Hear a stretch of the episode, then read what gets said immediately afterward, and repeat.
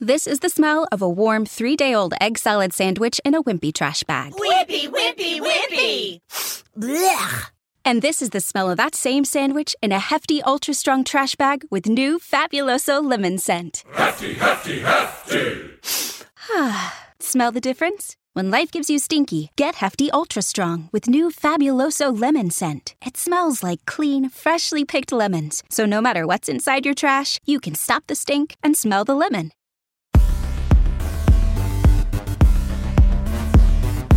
I don't wanna get drafted. I don't wanna get drafted. Drafted. I don't wanna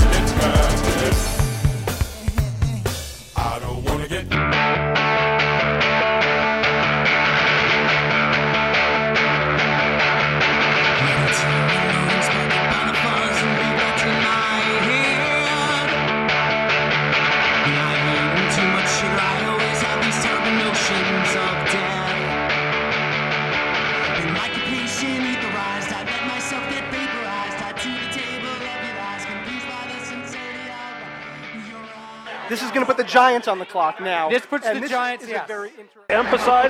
Hopefully, they'll bring the best out of him because on third down, really, there was no pass rusher, I think, that I would rather have of these rookies if it's third down and I need to get to the quarterback than this kid. My problem is you got to get the third down. That's true. They do play first and second down That's true. for a living in pro football, and to get the third and seven or third and eight, to get a lead, you have to be able to They, stop the it's just run. been one of the worst, though. They have not been able to put the quarterback on the ground. We've had eight picks in the first hour. We were going to go, but the New York Football Giants are now on the clock. They're six and ten. They are a dubious uh, award. First team since the Green Bay Packers after Super Bowl two do not have made the playoffs the next three years. The good news is they hope Victor Cruz is healthy to pair with Odell Beckham Jr., the rookie sensation wide receiver, to play at, for, to play pitch and catch with Eli Manning. But if you think of those Giants that won the Super Bowl in 11, won the Super Bowl in 07, the New York Giants of Tom. So we're waiting on the Giants pick here, guys. We're hearing a lot of noise about the Rams possibly trading in or the Rams having a big pick, so we'll see. Hopefully the uh, commissioners to the stage. exact guy he wants. There might be a trade here. That's the identity of the Giants, and they haven't had it. Correct? Absolutely. Okay. They, they need to build this team up from front to back, both offensively and defensively. They need offensive linemen. They haven't been able to create a lot of space for their running backs. The running game has been a problem. Defensively, the defensive line hasn't been the same as it's been in years past. Other than JPP, I mean, really, what do they have? They need to get some beef up front, both sides of the football, get back to who they were when they were winning Super Bowls. And here you can see All right, these the big pick is come off the coming. Everybody hang in there. Hope everybody's having a great time tonight. Who's your top offensive lineman on the board now that Scherf's gone? Right now, They no are certainly giving Roger Goodell a lot of time to get to the Flowers, podium. Miami of Florida, Andrus, Peat Stanford. I don't. I think it's too early. Are they giving him a lot of time, or is he just taking a lot of time? At, this particular Is Roger. Goodell ambulatory, or is he? I mean, what's happening? You might move those guys he on a- your board. is he having trouble getting to the get a new podium? Is DeVante would help him Parker a huge drop-off Big from Kevin White? Utah. I don't think so. All right, here we go. Has to be. With the ninth pick in the 2015 NFL Draft, the New York Giants select Ereck Flowers, tackle, Miami. All right, very interesting pick. Well, So here's the thing, guys. Here's the thing. Here's the thing, guys. Here's what's super interesting. The Giants are always a team that supposedly is the best player available team, never drafts on need. Is and we're going to bring Tiny in here in a second because he is our resident uh, offensive line expert. Actually, we're just going to have him hold the mic. No, facing us, facing us. Right. Um, you know, if we can get Tiny Nolan in here, of course, he writes about the offensive line for turnonthejets.com. Cal, though, quickly, your impressions, Ereck Flowers, is he the best player available? I don't know if he's the best player available, but he definitely is a need for them, and he's the best player at that need. I, I mean, uh, he certainly is the best player at that need. I'm a bit surprised at this pick, though. Uh, you just usually don't see the Giants do that. Joe, uh, Joe, what do you think here? Uh, it's it's a need, a bit of a reach, but sometimes need over a supersedes reach. Um, if they didn't take him, there's a good chance that the Rams would have taken him with the very next pick, and then who knows after that if the Giants could have even gotten an offensive lineman that could have come in and been a very effective starter right away. Um, I think it's like I said, it's a, it's a need pick, and I think it was the right call. Maybe it was a reach, but it's a need pick, and good job for them protect Eli like they needed to. Uh, let's bring in Tiny Nolan, our buddy Tiny. Uh, uh, What's up, Nolan, guys? what do you think, man?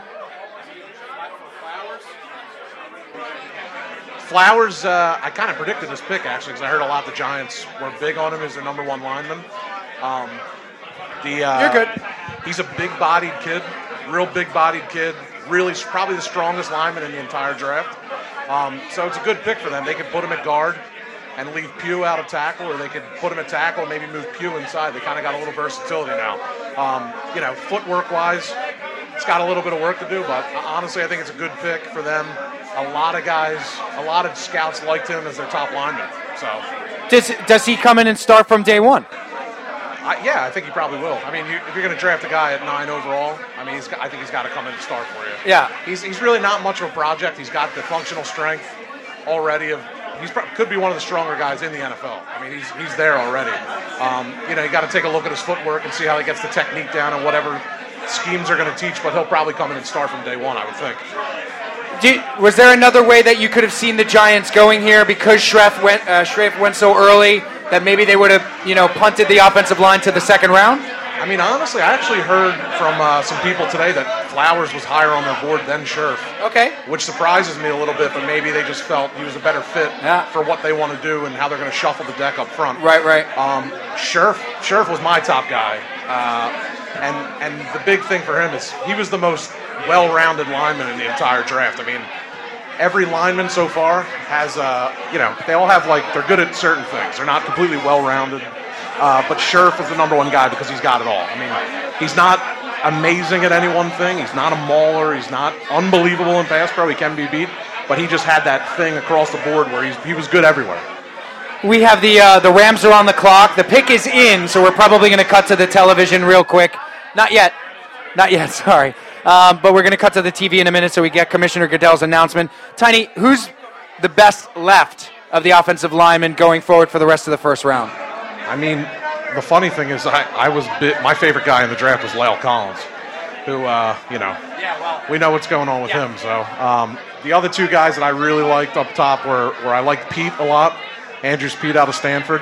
Um, I think he can be a cornerstone eventually a tackle. He's still got some stuff to work on. He's still a little bit of a leaner in run blocking. He's not the most physical guy, but footwork wise and pass pro wise, he's he's probably the best guy in this draft. Um, another guy I like is DJ Humphries, and I actually thought Humphries is probably was very similar of a player to Collins. So anyone that was pretty high on La'el Collins should probably be high on DJ Humphries too, because he, he kind of shares a lot of the same traits, same physicality, same get off, getting off the ball.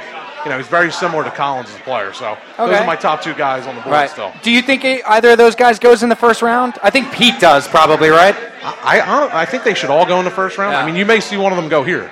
Right. Uh, you know, the Rams are looking for someone to put next to Robinson. Yep. Um, they could go. Someone could go here, and a lot of people mock draft O linemen to the Rams Yeah, here yeah. at ten. But uh, I would think they would all go in the first round. I think you'll see probably as we get to mid towards the later end of the first round, there'll be a run. Right. I would think. Give me your impressions real quick while we have you on the mic. Give me your impressions and your, your thoughts on Leonard Williams. I I love it. I mean, to me, it's you know everyone talks about that best player available concept or, or best graded player available, whatever you say for the scheme. I mean, I think he's a guy who's going to come in and make this D line one of the best possibly ever. I mean, Yeah. really, if he comes in and, and reaches to the potential we think he could have. Um, Go ahead, Oh, no, I didn't mean to cut you off. But the question I had was, if they didn't go Leonard Williams, would you have gone another way? Are you happy with taking Williams at six, or would you have gone another way? I mean, I could have seen them taking Kevin White. That could be another way they would have went. But I'm not. I think a lot of the edge rushers outside of Fowler were a little overrated. I think people were really high on them because they get as soon as they see those guys that can rush the passer, they're all over them. When that well-rounded of, of players, they, they really can't defend the run. You know, none of that type of stuff. Um, and I actually it was interesting on watching Gruden and Kiper on TV the other day. Gruden was picking out film of these guys getting dominated Yeah. against the run. I think Yeah. it was Randy Gregory Yeah. that was Melvin Gordon hit 400 yards just running at him all day. Was it Gregory? I can't remember which guy it was, but you know, I think they're a little overrated. So I'm, happy with the pick. If I'm a Jets fan, I'm happy with the pick. I Yeah. mean, I don't know what this means for Wilkerson, but you know, I, I like the pick. He's the best player available. Good two gap player. Um, prob- a lot of people have the best player in the draft, so I think it's a good pick. Uh, uh, to the Williams pick or to the Rams pick? Where do you want me to go here? No, I was going to ask you about the Rams pick. Yeah, Rams Joe. pick? Yeah. um, I think they're going to actually pass on the offensive lineman here. Um, Yeah. A guy like Jake Fisher might still be there for them with their pick in the second round. Right. Uh, another need for them is going to be getting Foles a weapon. I don't know if they have enough there for him. And a guy like a Breshad Perriman or a guy like DeVante Parker, and it looks like Right. the commission's going. Yeah, let's go to the podium, Jay, please. All right, we're going back to the podium here. The Rams are on I the lied. clock. The commissioner's time in the 40 is not what it used to be. Yeah, You know, you're in that so- job for five, six. so we're not alone You saying it's don't come out ridiculous. the blocks as quick, Did he get a hip replacement? With the 10th pick in the 2015 NFL Draft, the St. Louis Rams select Todd Gurley. Oh! Georgia. Whoa. And there you have it. A running back pick in the top 10. My goodness. Stop the presses because no one can. Wow, that is that is huge. It's the first time in a long time, guys, that a running back has gone this high at all. You know, everybody loves Todd Gurley's ability. It's not a knock on him as a player. But the position has been so devalued over the years. I'll start with you, Tiny, and then we'll go around the horn. Uh, what do you make of this pick? I think it's great. I mean, you know, it's weird that you know running backs have been so devalued Yeah. over the last several years. I mean, it's kind of resurgence of the running back, and it really speaks for how Gurley is the player. The fact that they're willing to get him at ten, coming off an injury, you know, coming off a pretty serious injury. You know, hopefully he's going to be like Peterson coming back healthy from it, but coming off that injury, they're going with him at ten. I mean, that just speaks to how good of a player they think Todd Gurley is. I think it's a good pick. I like it. Todd Gurley is a game changer, plain and simple. The Rams have had some problems with the running backs the last couple years. Ever since Steven Jackson left, they didn't have any consistency there. So he's going to be a key player there to take some of the pressure off Foles, being that he doesn't have a top weapon. Um, he's, like I said, he's a game changer as long as he's healthy with that knee, he's fully recovered. Uh, the only risk is, you know, once two two knee injuries you really can't recover from, and he's lost that one in the bank already. So uh, if he hurts it again, who knows what happens? But it's just a matter of coming back healthy and getting back to the form he was at Georgia. Would he was there, he was a game changer. See if it could translate to the NFL now. He's an explosive player, but again, the injury concern is, is a huge concern. And when was the last running back that we saw drafted this high, or even in the first round, that came in and made an impact in the league immediately? No, but you know, uh, you know, Mike, or uh, I think it was uh, McShay, uh, exasperatedly, because McShay's always exasperated when he's doing his podcast. He's like, uh, "Tell me about, tell me about Gorley." Oh, oh God, oh God, oh, it's the draft. I know it's my job. Um, but he brought up a great point. You know, he was talking about Le'Veon Bell, and he was talking about guys that were taken in the second round. If you did the draft over, they would be first round picks. They absolutely would be first round picks. So this idea that the running back position is devalued to a point of you can't possibly take a guy there is sort of nonsense. And I will also I would also say this shows to me a great deal of confidence in the guys they have there, in Tavon Austin and in you know Bailey, uh, you know, and and, and in Nick Foles. Like they feel like they can put together because everybody loves the Rams, right? Everybody loves the Rams. Everybody's crazy about their defense. They're a big sleeper team. Everybody loves the Rams. Is this guy the last piece of the puzzle? I'll throw it to you, Joe. You know, is this guy? They're showing a ton of confidence in the weapons they already have. Now, an aspect of Gurley's game that's not talked about much is his receiving. He's a really good pass catcher out of the backfield, and Foles really loved throwing the ball to McCoy and, uh, to a lesser extent, Sproles when he was in Philly. And now that's added back to his repertoire over there. Um, Yeah, it's it's it's a huge, it's like a huge thing. Like a running back went, oh, hide the women and children. I have the vapors, my lord. I mean, who's to blame? Is Trent Richardson to blame for He this is. evaluation? He is. I mean, he's he's almost ruined football single-handedly. Let's, let's I mean, he's two first-round picks have gone for Trent Richardson. Yeah. He's, I mean, he's devalued the running back position and lost people a lot of money in the process. But good thing. I hope Todd Gurley works out and gets it back going. I mean, and what we just showed, they just showed a bunch of clips here on ESPN of him running. He's he's an NFL running back. He knows how to follow blocks. He knows how to set up blocks, um, and he's explosive. As soon as he hits that line of scrimmage, he's an explosive kid. So, I mean, I, I hope he brings he's, he leads the resurgence of running backs coming out of the draft for the future. Yeah, you hope so, but I, I keep going back to what Joe said. One one knee injury in the bank, the next one he's it's going to be hard to come back from. So you're saying two inju- knee injuries is a bad thing? Two knee injuries probably not Not the something to come greatest thing in the world. All right, so we, we have a second uh, here with the Minnesota Vikings on the clock. They may take all day. No, the, the, the pick is in. But, uh, but, I, but while we have Tiny on the, on the line here, I want to ask you about your Eagles. I'm, I got to tell you, I'm thrilled that they did not trade up to two because that, that offer that was being you know shopped around Twitter or whatever, I mean that was a lot. And, and Chip Kelly talked about not mortgaging the future. To me, that's a mortgage of the future. Yeah. That that offer. I mean, getting rid of your entire core, especially on defense, Cox, Kendricks, all those guys. Um, I, I'm glad they didn't do it. So I, I want them to kind of sit at 20 or maybe shuffle around around 20 and and, and go after a Byron Jones or, or one of those guys, in the Marcus Peters out of Washington. I kind of want to see them go after one of those guys. Maybe look to get a running back, O lineman later in the draft, second, third round. Do, do you think we're out of the danger zone of moving up now? Because we're at we're at pick 11. They didn't make the trade to 11, so I definitely don't think we're out of the danger zone, but um, I think we're out of the danger zone for Mariota. I mean, I could see them moving up for a guy that they just have on their board they really like, whether it's a Peters, Jones, any one of those type of guys. But I, I think the Mariota thing is done and dead. I would have loved to have Mariota, sure. I mean, I think it would have been great, but to, to give away that much on defense, plus two number ones and a number two, I think this year or next year, that's just too much for me. So uh, we are here at Five Mile Stone, as you know, because you're here in the room, uh, and joined by the guys from TurnOnTheJets.com, uh, Brian Calvi, Steve Sampietro from uh, Ready to Unload with Cal and Sanpete. We did a raffle. We're going to get to that very shortly. You guys should have raffle tickets. We're going to raffle off some great Jets stuff here. We have a D'Brickashaw Ferguson signed football. We have a Jeremy Kerley signed football.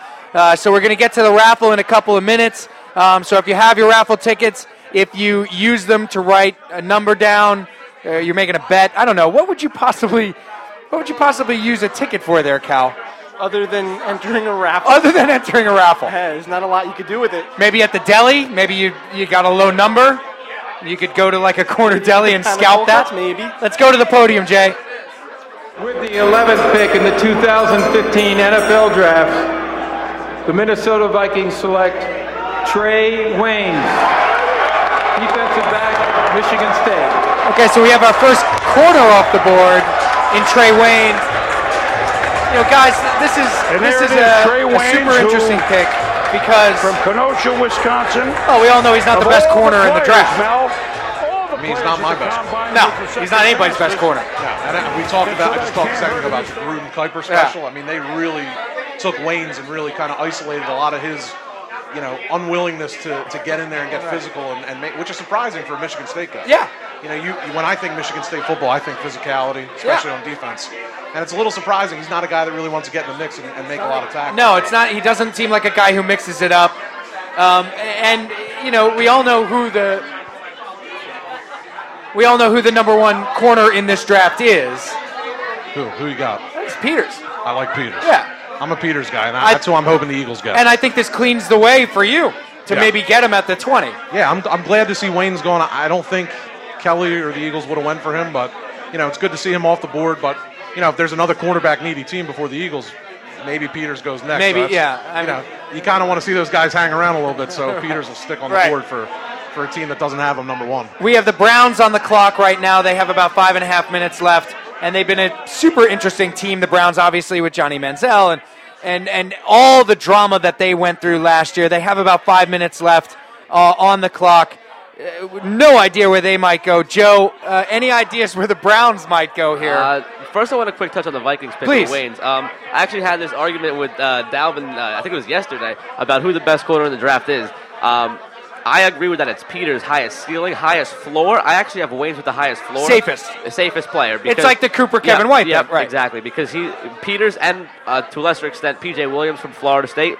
They also have off the field issues, Right. And so that also factors into it in today's NFL. Sure. uh, but Waynes doesn't. He doesn't have. Those you mean issues. getting thrown off the team is a bad thing? Yeah, that's a bad thing. You know, Being- Again, yeah. frowned upon. Frowned upon. If I had known that, Yeah. probably wouldn't have gotten thrown off the team. Cal, uh, we're, we're moving through this draft beautifully. Cleveland on the clock. Cleveland. It again. You talked about the drama last year with Johnny Football. There's been drama the last couple of weeks with Cleveland. Right. They've got two first round picks. Yep. They were shopping them actively. And they don't know what to do with them. They were trying to get a quarterback. they just got a quarterback last year.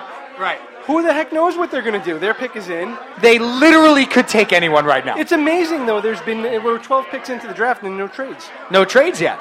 Which we thought this was going to be like a crazy trade heavy Trade palooza. Yes. Yeah, and apparently Ray Farmer didn't take any notes from Kevin Costner in draft day, keeping right. both of these first round picks. That's Um, right. But as far as where they go here, a guy to keep in mind might be Bud Dupree. They Yeah. have they have a very I, want, I don't want to say weak defensive line, but it could definitely use improvement. And Mike Pettine, a Rex Ryan guy, Sure. would, would they could love. They could use an guy like edge. Bud yep. On, on I, that's why I'm somewhat surprised, guys, that Mike Pettine with his two first round picks, didn't try to get up and get Leonard Williams, because Mike Pettine was the guy who rang the bell for Mo Wilkerson. I mean, Mike, that was his guy. He made that pick. The reason Mo Wilkerson at a Temple is a Jet is is Mike Pettine. So I was kind of surprised that the Browns didn't try to get into that spot. Maybe they did. I, I think they absolutely did. Right. Maybe they did, and they didn't offer enough. I think they absolutely did. And, and what we're hearing is that Maccagnan didn't get an offer that he felt was worth moving down for. So maybe one of those offers was from the Browns. Right. We're gonna raffle off the uh, the giveaways in just a couple of minutes. Tiny, where do the Browns go here? And also back to Mike Pettine trying to get, you know, a defensive lineman. I'm not. I'm not surprised. I'm sure he was trying to get up there, but honestly, Williams, it's it's interesting. You know, at USC at least, he was more of a two gap Yeah, player. yeah. Actually, if you watch tape on him, he's the slowest guy off the ball. Yeah. Which is very interesting to watch. He's slow off the ball, but then just knows how to read what's going on. He plays kind of like a linebacker. But I think in Pettine and Rex Ryan's defenses, they like D linemen that are going to penetrate a little more, right, right, right. kind of get off the ball. So I don't know if they really had him maybe as high as some other teams who play more penetrative style of defense would have.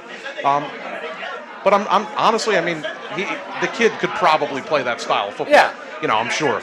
I just think I just felt like the athleticism there. The is- athleticism is, there, the you size, know, the is- power. Yeah. yeah. I mean, so if you're drafting a guy you think is the number one guy in the in the draft, I'm Yeah. sure he can do it. But uh, you know, for them, I, they could go DeVante Parker here.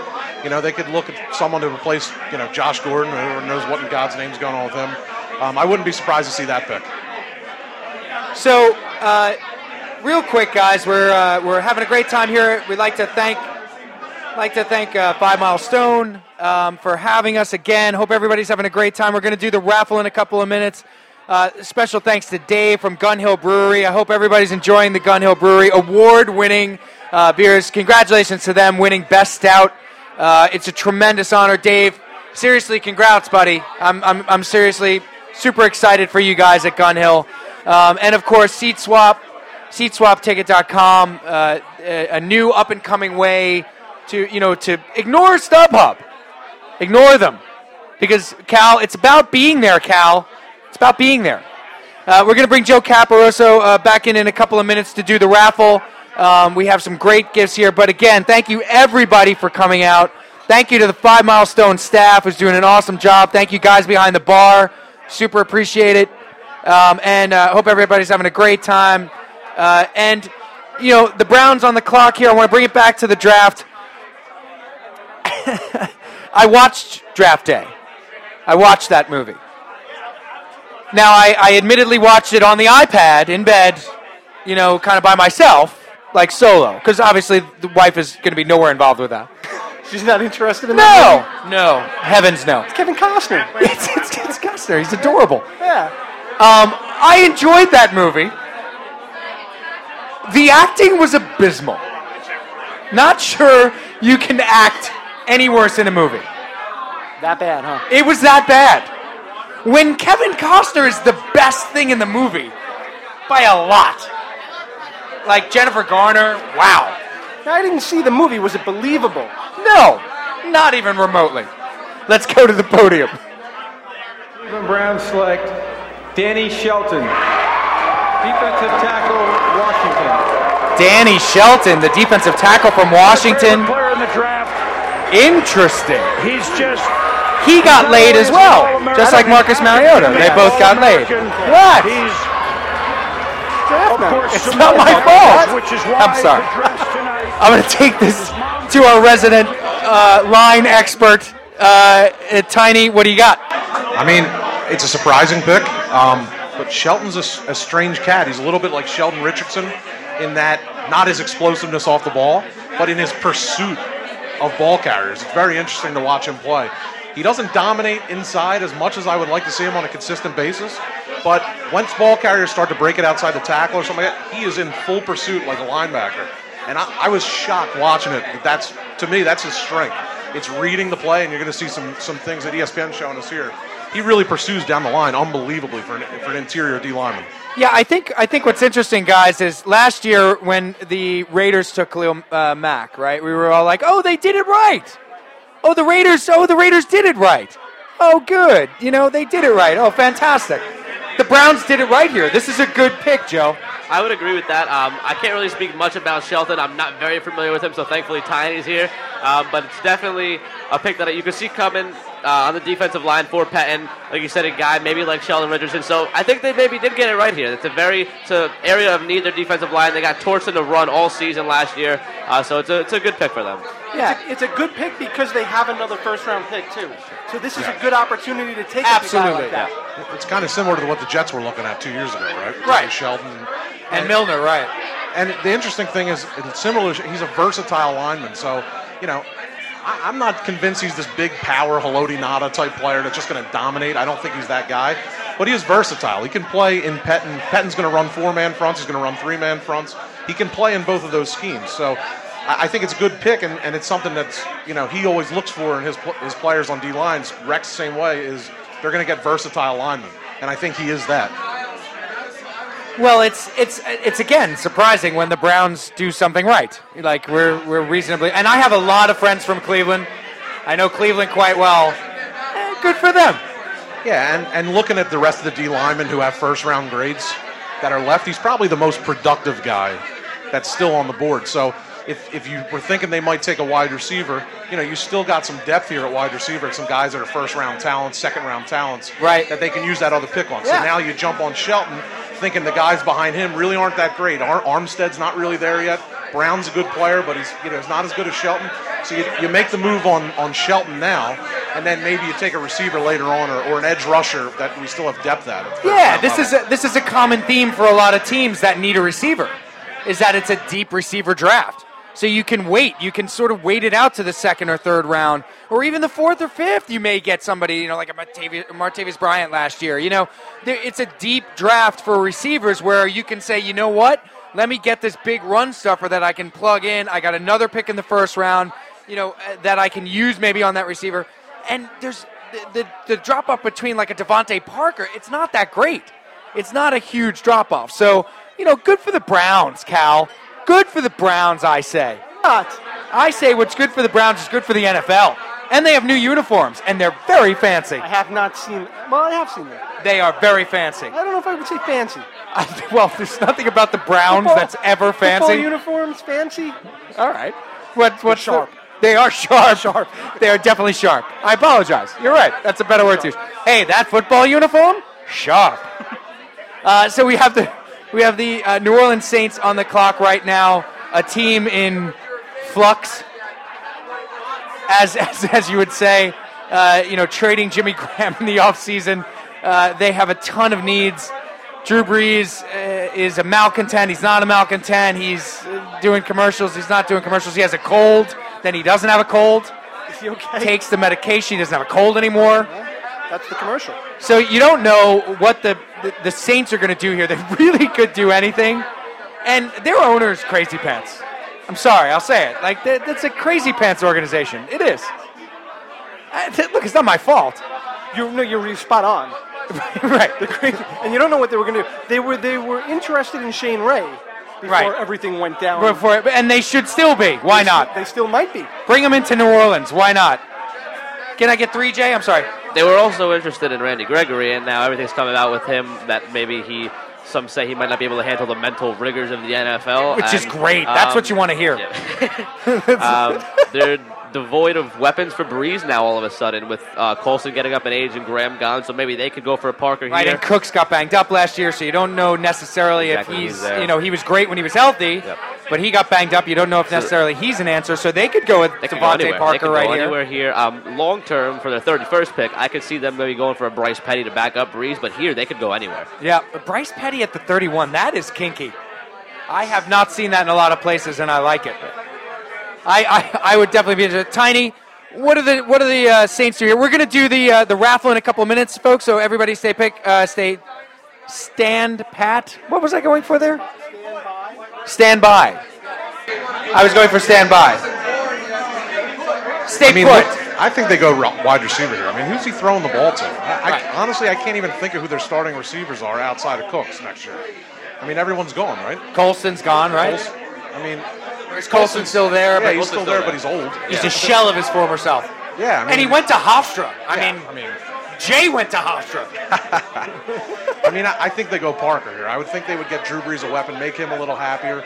Unless Drew Brees is clamoring for another own lineman, I don't know. Yeah. But, but I think I, Parker to me seems to be the pick here. Yeah, and a crazy offseason of NFL trades. I might be wrong here, but did they trade Kenny Stills to the Dolphins? Yes. So they really have no weapons for Brees to throw the ball to. Um, definitely a receiver could go here. Uh, of the two top one remaining, Parker and Perriman. Perriman might have the most upside, but Parker is the safest bet here, and I think they could go Parker here.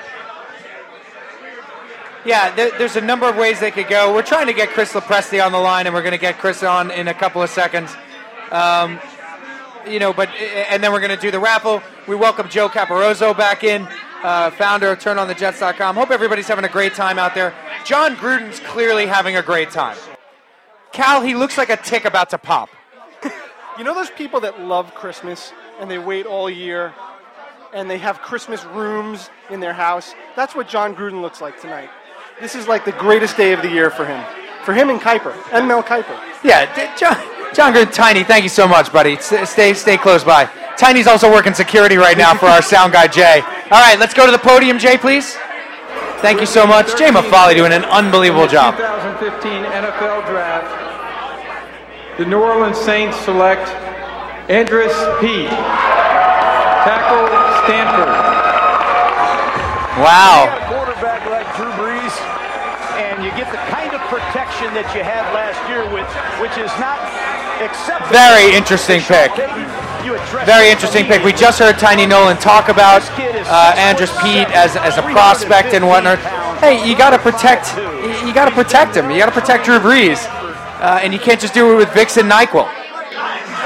So, in, in talking to Nolan and just looking at some of our pre-draft analysis, Pizza guy kind of compares a little bit to D'Brickashaw Ferguson. Maybe a little bit more of a finesse blocker, very good footwork, very good technique. Not a mauler, not overly physical, but a guy who really could probably develop into a left tackle at this level, which is obviously a valuable, a valuable skill set to have. As this draft was, you know, short on those options. So good value here for them getting Peat, a guy that, you know, had been rumored for the Jets a little bit as a potential trade back target. And I think taking him at this spot is probably about where he should go. Yeah, it sounds like it's it sounds like it's a good value pick for the Saints. They have another first round pick. They can address the wide receiver issue there. Uh, guys, we have uh, Chris Lopresti on the line. I'd, I'd, I'd love to get to Chris if we can. I'll, I'll ask the questions if we can. Chris Lopresti from WFAN.com. Um, Chris, uh, it's Sanpete here and the boys. Uh, we have a very full room, so it might be kind of hard to hear us, but uh, Chris, are you there?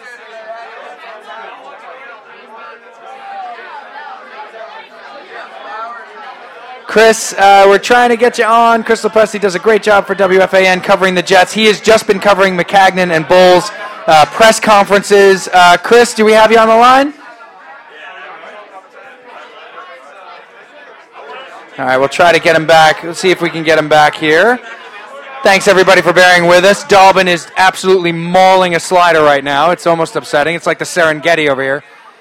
Uh, Chris, are you there? Can you hear us? Ah, we lost him. All right. Uh, we will try to get Chris back on the line in a couple of minutes. Uh, Chris does an amazing job. Guys, this might not be a bad time to do the raffle. Oh, we got hand out some prizes. Yeah, let's hand out some prizes. You got, you got the booming mic. Let's hand out those signed footballs. All right. How am I? Do-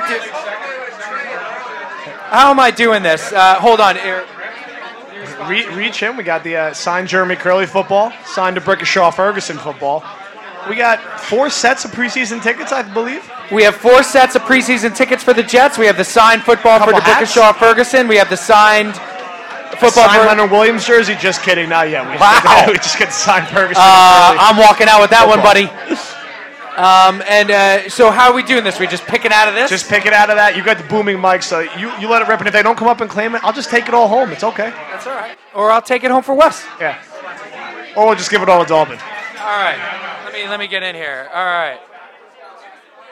Okay, here we go. The first ticket we are going to call. Take your tickets out. This is for the D'Brickashaw Ferguson signed football. The D'Brickashaw Ferguson signed football.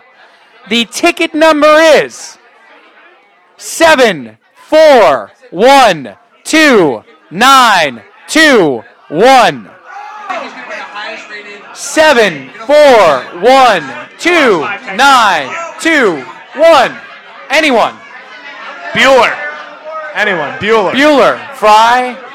Oh, wait, somebody's We got- holding we up their a hand. We got a winner. Come to the booth and claim your prize. We got a winner, you guys. Come claim your signed Tim Tebow T-shirt. And Just kidding. That's not the prize. we we have a Louis Aguiar signed cleat. Uh, no, here he comes. Not the shoe, just the cleat. Just the cleat. It's a little cleat. Get yourself on. Welcome aboard. What's your name? Ferguson football. And what kind of fan are you, Mark? Where are you from, Mark? All right, Giants fan from New York. How do you feel about it, Mark? Mark, come here, come here, come here. How do you feel about the pick? How do you feel about the pick? You like it? Need pick, but good player. All right, good. So you're satisfied with you trust in Jerry Reese. Two Super Bowl trophies means you get to trust that. Thank you, thank you so much for coming, buddy. I appreciate it. Find a Jet fan to give that to. All right, here we go. The second ticket coming up is I, I, I'm trying to get. I'm trying to dig deep here. Cal, I'm trying to dig deep. I've never done a raffle. Have you ever done a raffle? Uh, yeah, I've, I've done some in my day. You you have? I have. I'm, what do you moonlight I'm, as a? I'm an amateur raffle. You're an amateur. You haven't gone pro yet. No. What's the prize? Yeah, I, I'm going to get there, Jay. Gee whiz. I mean, okay. So our second prize here is a signed Jeremy Kerley football, number 11 for the New York Jets. From TCU, number 11 in your hearts, number one in your programs. No, wait. That is how it goes. Yeah. Strike that, reverse it. I, I know. There's ten guys in your heart more than him. Yeah. He's he's he's very He's like 11. he's like 11 in my heart though. He's he's you know he doesn't know. All right, here's the number. Jeremy Kerley signed football seven four one two nine two four. Ah, there he is. What are the odds? C'è la luna, mezza mare, mamma mia, mi mare, dare. Enjoy There it. There it is. There it is. There it is. All right, what? what Treat it like a baby. Dan, how much you bench? How much do I, I'm messing with you, dude. What did the Rangers do tonight? Is that right? Score? One nothing. Has Ovechkin taken a run at anyone yet? I feel your pain. I feel your pain. I'm from the island. That's it. Hey, thank you for coming, man. Seriously, enjoy the football. Jeremy Kerley signed football, and uh, and a great, and he's got a Bookaboom jersey on, Cal. A Bookaboom, a Bookaboom jersey, which Wow. makes me want to pull that sweater over your head and go Mick Vukota on Yeah, you. but he benches 245, so you better be careful. That's true. I'd have to go Kenny Baumgartner on that one. All right. Um, so we have another prize. Do we have another prize? Do we have a Do we, pick? do we want to go to the Dolphins pick real quick first? Did we miss a pick? Our beloved Tannenbaum Dolphins pick? We missed a They pick. What was the beat pick? Green Bay and almost beat Denver, but their identity. Jay, all- all of us. They, What will then Dominican Sue? That You know, it looks like the pick is in for the Dolphins. Do we want to wait for that Well, we've been before we do saying our this for next? six uh, years. They bring in free agents, Well, they get that's, that's my amateur agents. raffle. We're excited about Mike Wallace skills coming into play.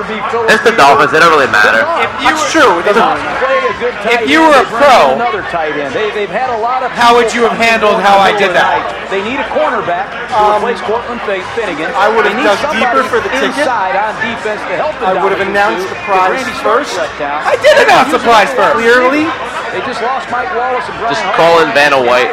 yeah. He's a hard marker. You're a hard marker. You did a good job, though. Thanks, man. All right, we're gonna wait for the Dolphins pick to be in. Hey guys, very interesting. The, the Miami rebuilt Dolphins here, and Mike Tannenbaum, who we all, who we know all so well, Joe Caporoso, Mike Tannenbaum. Mike Tannenbaum back in the power seat, and not surprising with the position he's going with here. Back in the I don't wanna saddle it, I don't wanna again. I I, uh, I I love that Mike Tannenbaum is now running the Dolphins draft. I really do. but it's it is exciting to see, and I, I think, and again, I, we'll cut to Goodell here, and I'll, I'll break it down after. Yeah, but let's go to not the a surprising TBJ. pick by Mike. Thanks. With the 14th pick in the 2015 NFL Draft, the Miami Dolphins select DeVante Parker, Wow. wide receiver, Louisville. Wow. So they go offense, and they give you know As Ryan expected, Tannehill another the weapon. third wide receiver Joe, has gone. this is a well, half of this both draft. Joes. Last year This is a huge pick for the first Dolphins. round? And not a surprising pick. I mean, uh, the Dolphins have been linked to receivers throughout this throughout this entire process. Even some rumors of them potentially trading up to get a guy like White or Parker. And, and Parker at 14, considering what we've seen on this board, is considered generally good value here. Again, I'm not crazy about taking a receiver this high. Not surprised that Tannenbaum did it, despite them really remaking that group of receivers this year. Yeah. Kenny Stills, Greg Jennings. Now you add Parker to the mix. It's a good group of weapons for Ryan Tannehill. Never mind, they also signed Jordan Cameron. Great growth last year. Uh, towards the end of the season, he was one of the better quarterbacks in the league, honestly. Um, now you go out and you get him a Stills, you get him a Greg Jennings, and you get him DeVante Parker, and now he can take even that next step. Um, do we have a trade in? We do. We do have a trade. The Chargers and the 49ers have made a trade. The Chargers uh, get the 15th overall, so they've slid into the 15th spot. And the 49ers have traded out. They get the 17th overall and a 2015 fourth, and then another pick. I didn't see it in there. So the Chargers are now on the clock. A team that everybody widely speculated might be after Todd Gurley. He's off the board. Maybe uh, Gordon the third here is the pick for the Chargers. They're running back, uh, you know, uh, deficient. And now we've seen a running back come off the board in the first round. Guys, I want to try to go to Chris Lopresti again if we can. So Jay, if you can just have me, uh, and then we'll we'll see if we can bring CeeLo in here. CeeLo, it's Sanpete. Um, I know it's crazy pants here. There's a lot of voices. Can you hear us?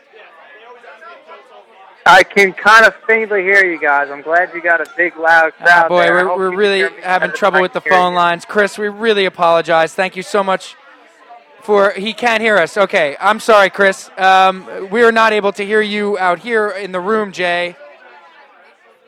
So, um, but Chris wanted to ask you uh, about the Jets pick. Obviously, you just sat in on the uh, the conference calls, or, or sat in with Bowles and Maccagnan. What did they have to say? What can you bring to us about what they had to say about the Sheldon Williams pick? Uh, we had a chance to talk to Mike Maccagnan and Todd Bowles and Leonard Williams on the conference call. Um, basically, you know, the, the underlying theme for McCagnon and Bowles is just that there was too much value for them to pass up at number six. They didn't expect Leonard Williams to be there on the board. They had him valued or, or ranked, I should say, in their top three. So when they got to number six and he was still sitting there, uh, you know, they they sat back. They fielded some trade calls from other teams, but nothing that they felt was even close to uh, you know valuable enough to, to trade out of number six. So the Jets now have a bit of a logjam along their defensive line, but they they landed arguably you know the best defensive prospect, maybe the best overall prospect in the draft at number six. So from a value standpoint, Mike Maccagnan certainly did a nice job here with his uh, his first ever selection as a GM. Now we just have to wait and see how it plays out with Muhammad Wilkerson. You know how they're if if, if Wilkerson returns, how they're going to choose to deploy their guys and their personnel along the defensive line. But uh, the bottom line is the Jets added what should be a, a, an outstanding football player to their defense tonight, uh, and did so in a position where people I don't think thought they'd be able to get their hands on a player of Leonard Williams' capabilities. Chris, You just you just read my next question, and my next question was: Did anybody bring up Mo Wilkerson? I mean, was that, you know, uh, what was the scuttlebutt there about Mo Wilkerson's status with the Jets?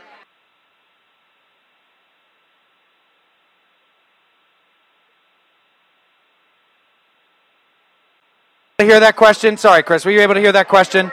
I didn't. I didn't catch that last question. Sorry, guys. I'm trying my best Yep. to hear. It's yep. Yep. tough. Yep. Uh, no, the question was simply: Did anybody bring up Mo Wilkerson?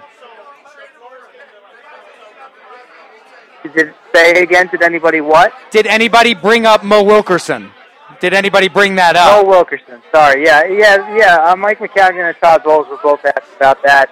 Um, you know, the Jets are going to be very buttoned up about that that situation right now, just because there's a lot of questions and, and uncertainty there right now, uh, and that really started even before they selected Leonard Williams. You know, Mo Wilkerson hasn't been here for voluntary mini camp, which is not a shot against him. It's voluntary for a reason. He's doing what he feels is best for him and his contract situation. So you had the reports earlier in the week that some teams had contacted the Jets about a potential trade involving Wilkerson, and you know I didn't really buy it much at the time, and even up until tonight, right until the Jets submitted that pick, I, I wasn't of the belief that they were really seriously looking to trade Mo Wilkerson, and I'm still not sure that they're really seriously looking to trade Mo Wilkerson. And Mike Maccagnan said we're not actively shopping him.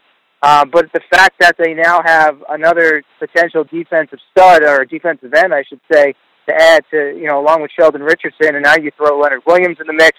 You've got Damon Harrison. You've got Quentin Coples who can play with his hand in the dirt in pass rushing situations. So you know if Wilkerson is really looking for that that huge contract, that big time money, well, I think the Jets what they did with this Williams selection is they've given themselves a little bit of leverage with the with those contract talks. You know, they're not in a desperate position where they have to go out and absolutely give Mo Wilkerson whatever he wants. Uh, I do think that you heard Mike Maccagnan and Todd Bowles both say, "Look, Mo's a really good player. We want to have him here, and we'll both probably be reaching out to him in the near future." Bottom line is, there's a there's a dollar amount that Mo Wilkerson and his agent think he's worth, and there's obviously one that the Jets think he's worth. Uh, and I really didn't think any of this was going to get resolved until after the draft. So I'm sure those those talks will heat up now once we get through the weekend. It's just you have this this this new layer to add in, where all of a sudden uh, the Jets have added another piece to that defensive line, and, and that can certainly have an impact on on how those talks are going to go going forward. Chris, was there a sense of surprise in that room, or did you get the feeling that the Jets were surprised that Williams was there? Yeah, they they did they did say that they did not think he would be available to them at number six. Um, as as I mentioned off the top, they had him ranked in their top three, and you know as much as as we all look at mock drafts, I'm sure people inside uh, the war rooms in the NFL kind of keep an outside eye on them just for fun, I would imagine. But uh, you heard those guys say in there tonight that they they certainly didn't expect he'd be sitting there at number six, and the value of taking Leonard Williams at number six was just too too high to pass up. So. Um, I don't think they came into the night expecting that this was going to be the outcome, but that's the way the board, that's the way it, it fell to them, and we see this every year. There's always a couple of guys that maybe don't go where they're projected. Maybe they slide a little bit. You don't expect that with arguably one of the better better prospects in the draft, but that's what happened. The Jets were the beneficiary, and Mike Maccagnan talked last week about wanting to take best player available. Well, he sure did that in this situation because defensive line, defensive end specifically, not at all a need for this team right now. In fact, probably the, the least of their needs. But what they did tonight and what they feel good about is the fact that they added another really good football player, at least a guy that they feel is going to be a really good football player to their team. Uh, and Chris, just one more, because I know you're trying to watch the Ranger game. Um, but the I think this first pick for Mike Maccagnan spoke volumes about his mantra really being best player available. I mean, could we have possibly learned more about Mike Maccagnan as a GM with that pick? You know, he talked about it last week how he he doesn't. One of his pet peeves when when when analyzing what what goes on in a draft year to year, one of his pet peeves is ranking need above value. And he feels that when teams start to draft for needs or they let their needs get in the way of their evaluation of a player, that's where big that's where mistakes are made and where teams get themselves into trouble reaching for certain players that might not work out in terms of the value down the road, whether or not they turn into a bust, whether or not it just the pick just doesn't really the player doesn't really uh, live up to expectations of where he's being drafted. So uh, Maccagnan, the phrase that we've heard, I heard yesterday or last week, I should say, and heard again today, is that you want to evaluate and rank your board in a bubble, meaning you're not considering your needs, you're not considering what other teams may or may not do. You're just strictly looking at the player, uh, his measurables, his his game film, you know, his character concerns, or whether or not he has a high character, and you're just going to rank your players based on that, based on nothing else. And I think that's exactly what they did in this particular instance. You know, they had other needs that they could have addressed. Had they taken a Vic Beasley, had they taken a Kevin White, people probably wouldn't have, you know, gone screaming out into the streets saying, no, they made the wrong decision. Um, but you can also turn that around and say, well, they took arguably the best player in the draft at number six. So despite the fact it wasn't a need and they do have some other concerns to address, it's really tough to kill a first year GM when he lands, you know, a player that people had ranked in the top three at number six. So he stuck to his his philosophy. We don't really have a track record on him yet, but I think you saw tonight probably what Mike Maccagnan is going to be all about. Chris, it is already being reported by the Bleacher Report that the Jets are actively putting Muhammad Wilkerson on the trading block. Gun to your head, do you think he is in green and white week one against Cleveland?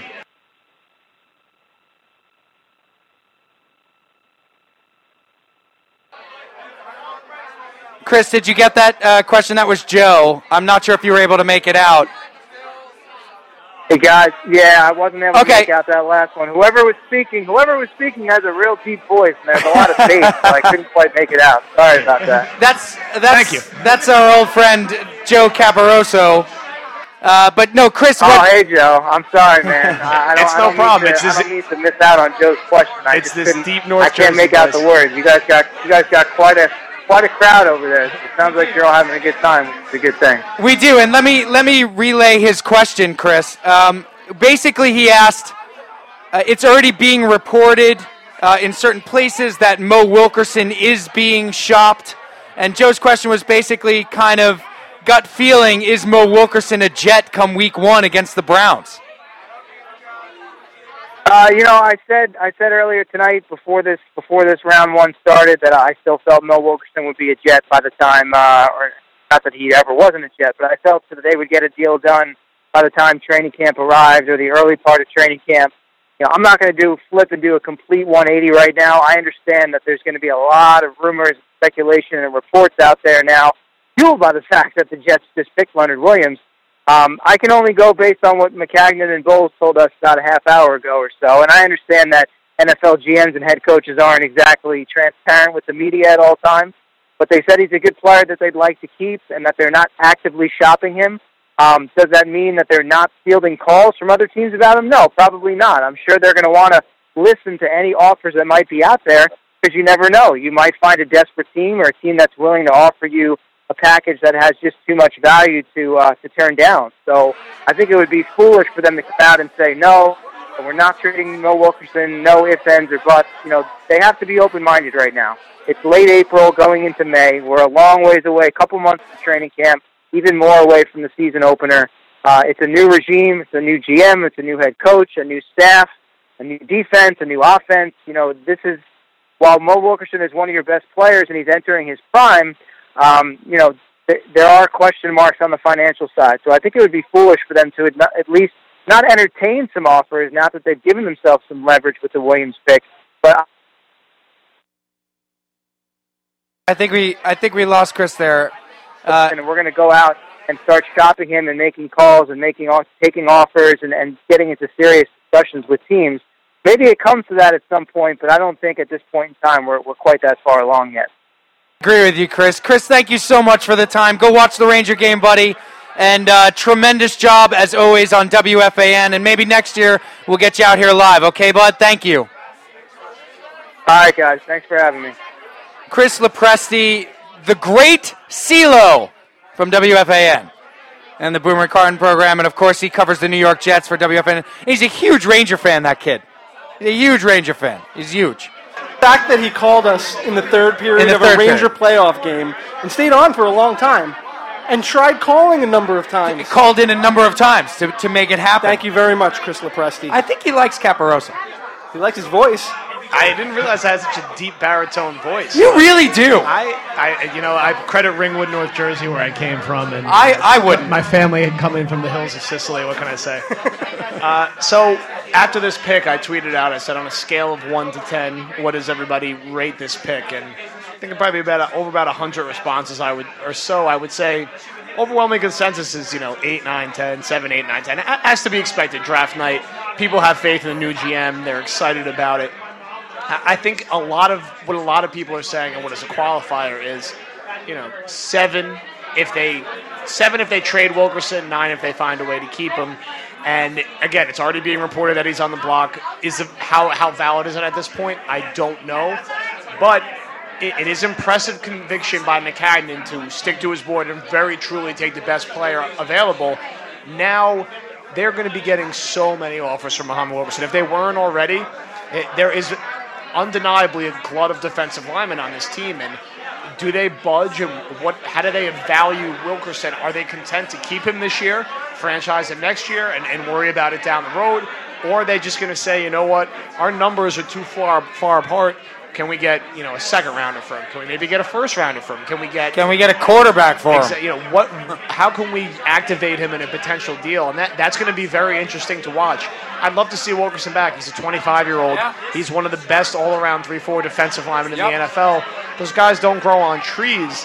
There's going to be a lot of pressure on the Jets though, and a lot of offers now to potentially trade him. So how do they handle it? And then if they do keep him, how does Todd Bowles scheme a defense around getting the most out of all of these guys where the Jets have such a condensed amount of talent up front. Harrison just signed his tender. He's back. We know we have Richardson, who may already be eclipsing Wilkerson. You have Wilkerson potentially. Now you have Williams. Now you have Coples who to exercise the fifth year option on. So, going to be very interesting to watch, and also very interesting to watch how they handle the 37th pick. And do they continue with that same strategy and maybe again take a position that we don't potentially expect. I mean, could they go secondary if there's someone who's there who they're not Right, surprised right, by? It's not necessarily a slam dunk that they go receiver, offensive line, or running back. We would think that, but you know we have to see how it plays out. So, Joe, you've you've just done the thing that you always do best, and that's talk rationally about the pick and what the Jets did. Now, I want your opinion on how you feel about the pick. Do you like it? Do you like taking Leonard Williams at six, or are they inviting a lot of unnecessary drama now with all of the Mo Wilkerson talk? Personally, I'm not honestly thrilled with it. I, probably would have took Beasley in that spot, although I would prefer Williams to White because I'm not crazy about taking a receiver at six. But again, I I think that Williams' ceiling is no higher than Wilkerson. So I understand he's 20, and maybe he does develop into being a better player than him. But I like keeping your talent. I think we saw this with Darrelle Revis, and we saw this with, you know, do you want to trade away a 25 year old All Pro? Why do you want to bring that potential scrutiny around your team? For that reason and that reason predominantly, I don't love the pick. I understand the pick. He's a high floor player.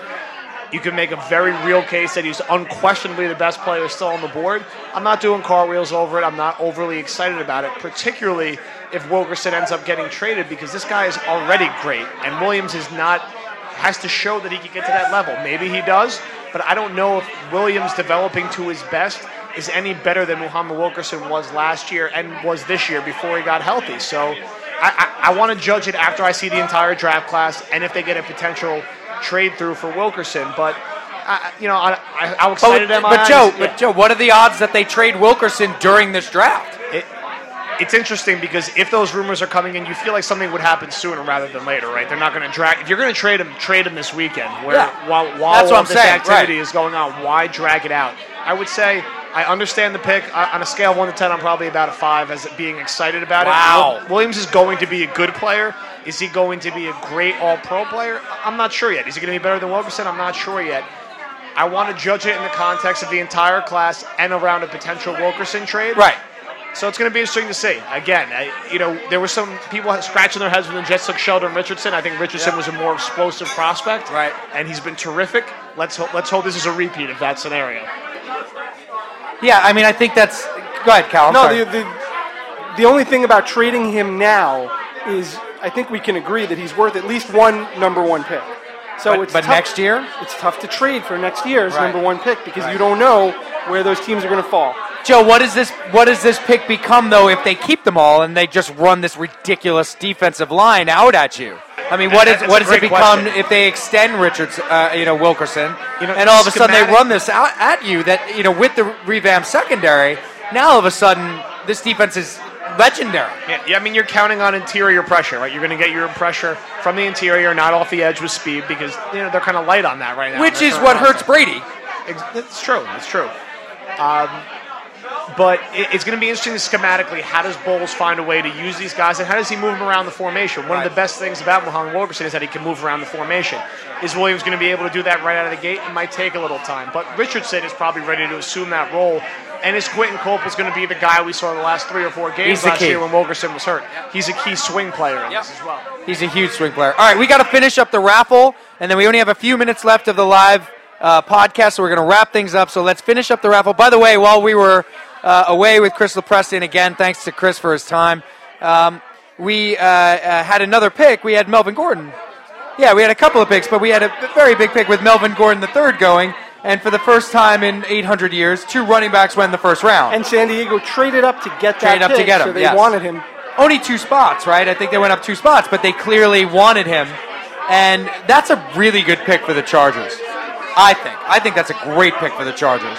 And it also means Philip Rivers is not going anywhere. No. So you add Melvin Gordon the third to that offense. I think, Joe, what do you think? I think that's a I think that's a great pick for the Chargers. They, they definitely needed a running back, and as soon as Gurley was off the board, you had to assume they were going to be looking at Gordon, whether it be at their pick at 17 or even trading up like they did. Um, uh, now you got to figure, like you said, Philip Rivers is staying there. He's got his running back now. They haven't had a consistent running back since LT left. Uh, Sproles was okay for a little bit. Mathews Ryan is Mathews was in and out of the lineup with the injuries. Danny Woodhead is like a Sproles, can't do it all himself. As much as we used to love Danny Woodhead, Sure. Um, although we cut him for David Clowney. Yeah. Uh, still. David Clowney's awesome. Still fresh in the I don't know what's wrong with you. Uh, all right, let's uh, let's do uh, let's finish up the raffle, guys, and I want to get your uh, your second round picks for the Jets, and then we're gonna wrap it up. Uh, all right, we have another uh, raffle, so grab uh, your tickets. What do we got here? What's the prize, professional auctioneer raffle man? Those. What is it? Flap rim Jets hat right now. We got the flap rim and the old school hat. Your pick, whoever wins it. Okay, so the flat. We're gonna go with the flat brim Jets hat first. This is winner's choice. It's winner's choice. Oh, it's winner's choice. We have choice. two different hats. Your Why choice. don't you do this? A smorgasbord of sets. Want me to do it? Yeah. All right. Cal's taking over the raffle.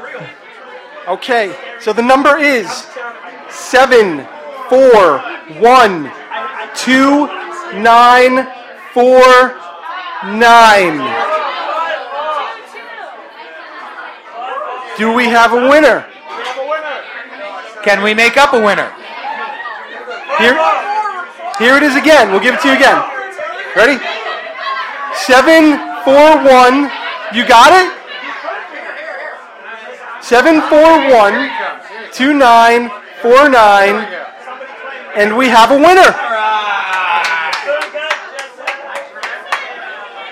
Oh, we have to verify it. Hold on. Let's check the number. You're so official. This is official. Is this what a professional raffle guy does? This is accurate. He's a winner. He's a winner.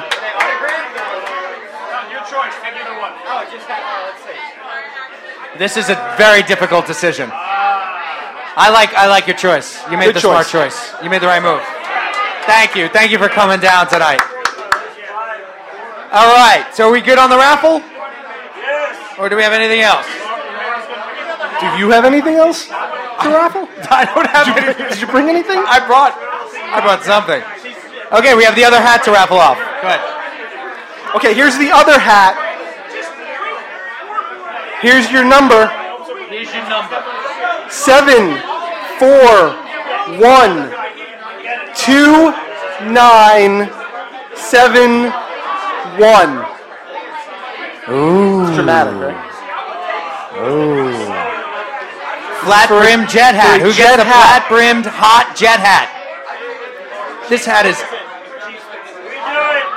The You want the Chiefs number pick is in. What's Well, do you want to hear the Chiefs pick? The Chiefs select Marcus Peters, cornerback from Washington. Wow, so Peters went there. Tiny Nolan very upset. He just he just picked I gotta, you gotta call it an eight. You gotta call it a nine. Do start with an eight. Call an eight. Because I need a hat. My hair's getting. Look at this. Look at this guy's hair. Okay, it's an eight. Yeah, it's an eight. Uh, I was looking at it wrong. It's an eight. There you go. Let's go, John! You can't replace the joy on his face. You can't. the joy, the joy on his face was priceless. You can't take that away from him. No, you can't take that away. You can't. It's like a kid getting the Super Nintendo. It really is. We're gonna that feeling. we're gonna wrap up the podcast in just a couple of minutes. Thanks for everybody to come down. We got to get rid of those pre. We still got the preseason tickets. Clock ticket now. I know. Oh, we do. I don't know. I don't know how we give those away. We have we have more raffle tickets. Tho- Those who win will have to just send along their contact information, and we will send over the. Uh, You Yes. need like the code in the card now, the high tech tickets.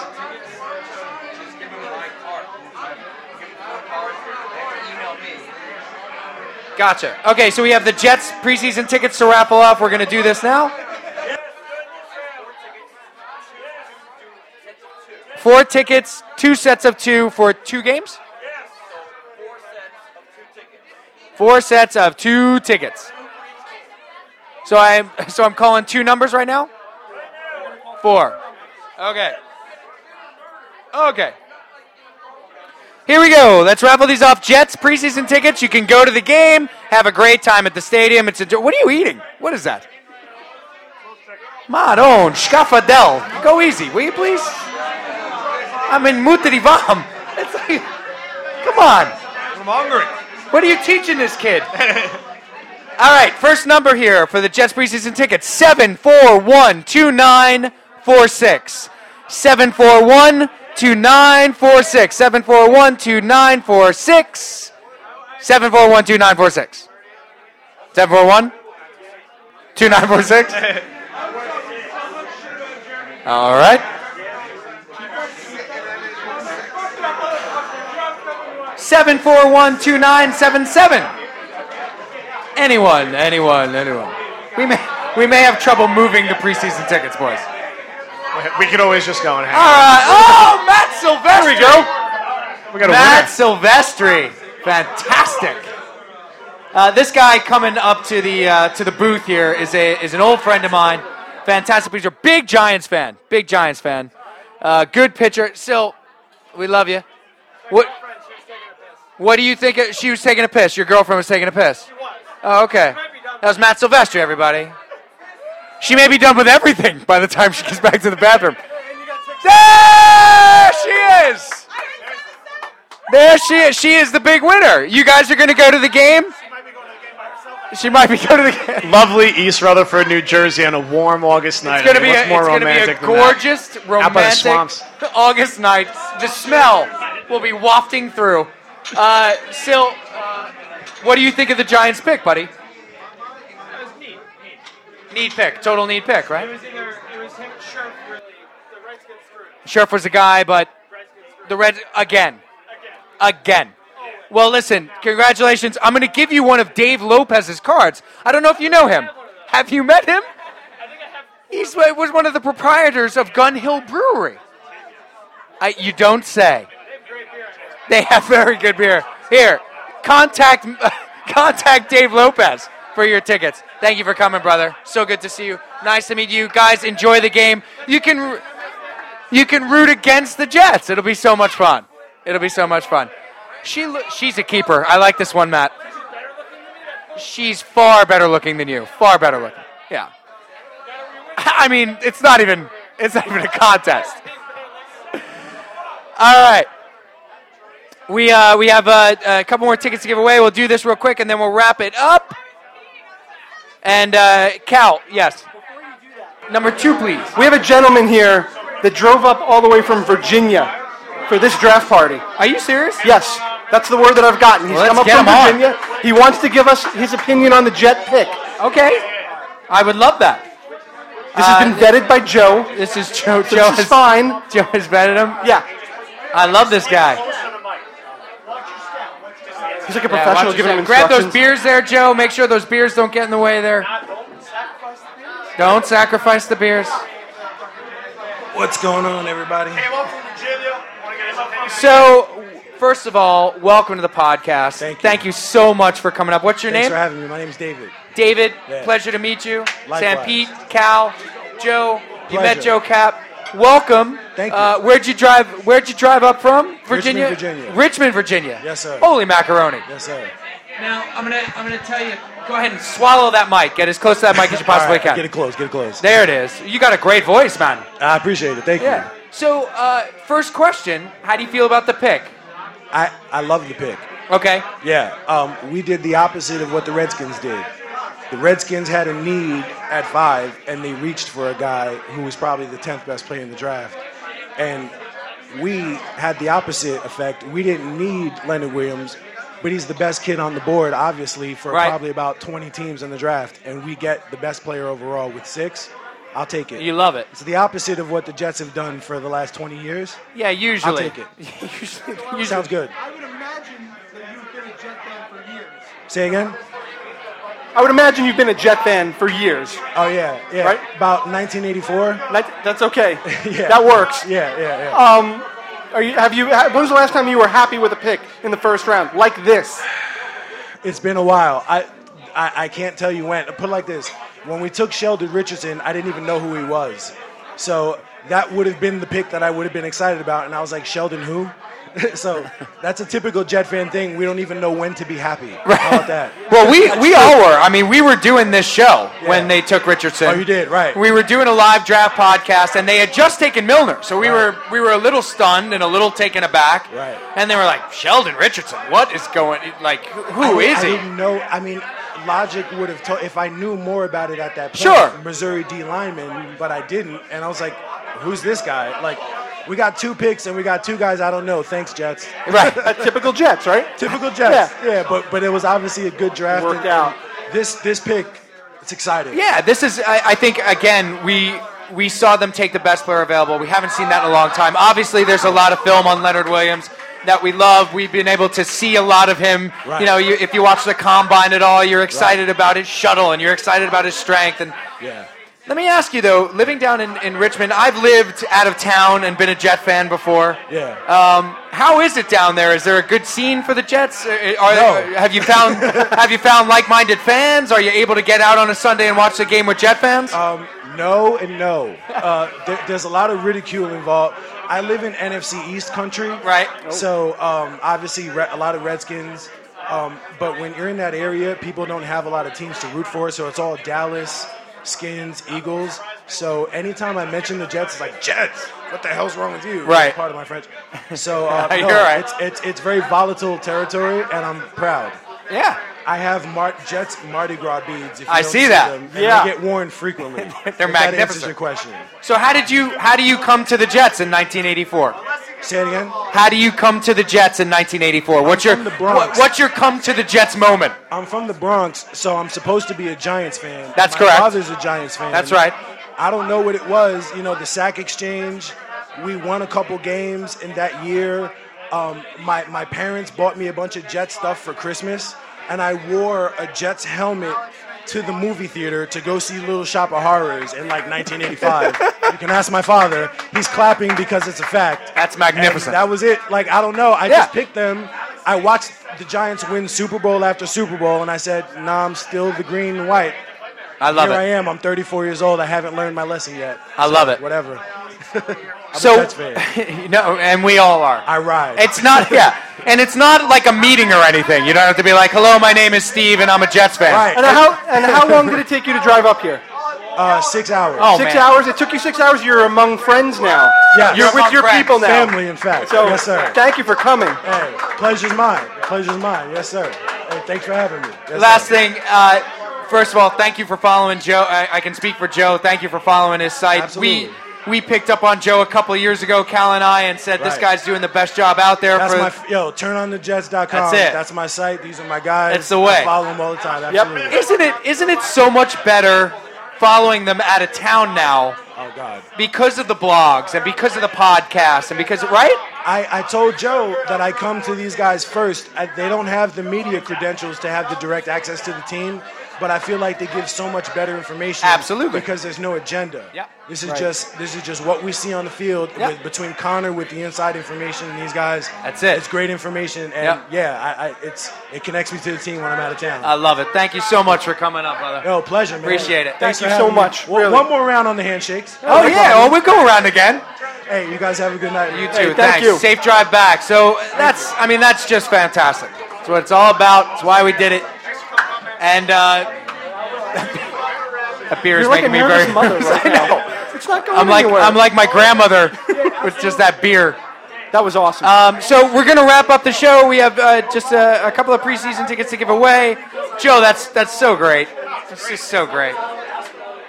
Um, do you want to go ahead and read this, and then we'll finish it up, Cal? Okay, so this is again one more uh, raffle for Jets preseason tickets. Jets preseason tickets. One more raffle, and then we're going to wrap up the show. Uh, thank you all so much for coming out. Once again, seatswaptickets.com, Five Mile Stone, turnonthejets.com, RTUsports.com. Cal. Jet preseason tickets 741 2966. 741 2966. Jets preseason tickets. Jets preseason tickets 741 2966. 2966. Anybody got that? Anybody got that? Anybody got that? You know what? Can we just give them to him? Yeah. Do we have a winner? All right. No, you. Oh, you are a liar. you are a delight. Don't worry about it. That is not my beer. Let's just give him. Yeah. Yeah. We're just. We're gonna go ahead and give you the. We have a winner. We have a winner. We're gonna go ahead and give you the the preseason tickets. Yes, Yeah. I will take that. Come up. Here's the card from the guy who has them. You contact him. He'll get you the tickets. You're all set up. You drive back up. You come see the game. Oh, All right. Oh, there we go. That's man. Bleep that. Oh, bleep. Yeah, we'll, we'll, we'll get that after. Don't worry. We'll fix that in post. Don't worry about it. All right. Oh, positive energy. Guys, before we wrap up, Yeah. huge thanks to you guys. All the audio, all the setting up this entire podcast. Running point for three straight hours. Two, you, two of you did not get out of the booth or away from the microphone once, this is astounding to me. It's a, I'm wearing Depends. it's a, it's a, it's amazing endurance. It's really, you guys are so professional. We're so happy to work with you guys every year for the, for the draft, and I hope it's something we keep going in the years going forward. There, there's no other podcast that we, you know, we, we do this with, and you guys have just been great to work with. It's the best way to put it. I don't want to gush too much and make Hey. you blush, but seriously, really much Listen, appreciated. the feeling is mutual. Yeah, we uh, we we bumped into each other a couple years ago with a mutual interest in in what we were doing, and you know, we always tell you, Joe, you guys do the best job with the Jets, bar none. Now you got the podcast cooking. It's been great to watch you guys. So it's our pleasure. Believe us, it, it's it's been it's been great. Great union of the fa- these families right here. It's a, it's a nice marriage of the families. It's nice. You know, we know each other. It's nice. Um, have to thank Jay Mafali. Thank you, for, Jay. I mean, getting and he's wearing the T-shirt. I got the T-shirt. I wear it all the time. There it is. Jay, you should get combat pay for this one, though. I mean, this was this was really difficult. All your bartenders, everybody here at Five Mile Stone, Dave Lopez of Gun Hill Brewery. Thank you so much, Dave. We couldn't have done this without you. The guys from Seat Swap, Seat Swap, uh, SeatSwapTickets.com. Please go there. Uh, they are doing a fantastic thing. It's really a good site. It's a great idea. And guys, good luck with it. Really, good luck with the site. I will steer people there all the time. Dan, thank you so much. David, thank you so much. Everybody here at Five Mile Stone, uh, thank you so much. And uh, for Cal, final final unload. I've got I've got nothing. This was a great night. Thank you to everybody. Steve, thank you for running this whole thing. Yes, I'm going to go use the bathroom. Um, All right. Let's wrap it up.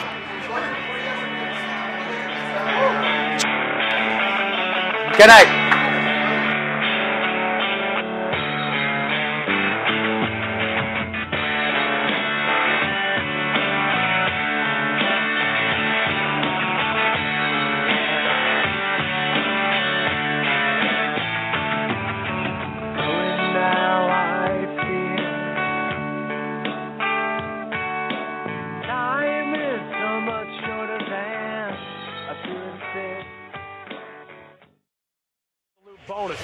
Coach is right. I mean, this is the kind of guy that Chip would want, and uh, it's a good pick for him. They needed to get some more firepower on the outside. Real quick.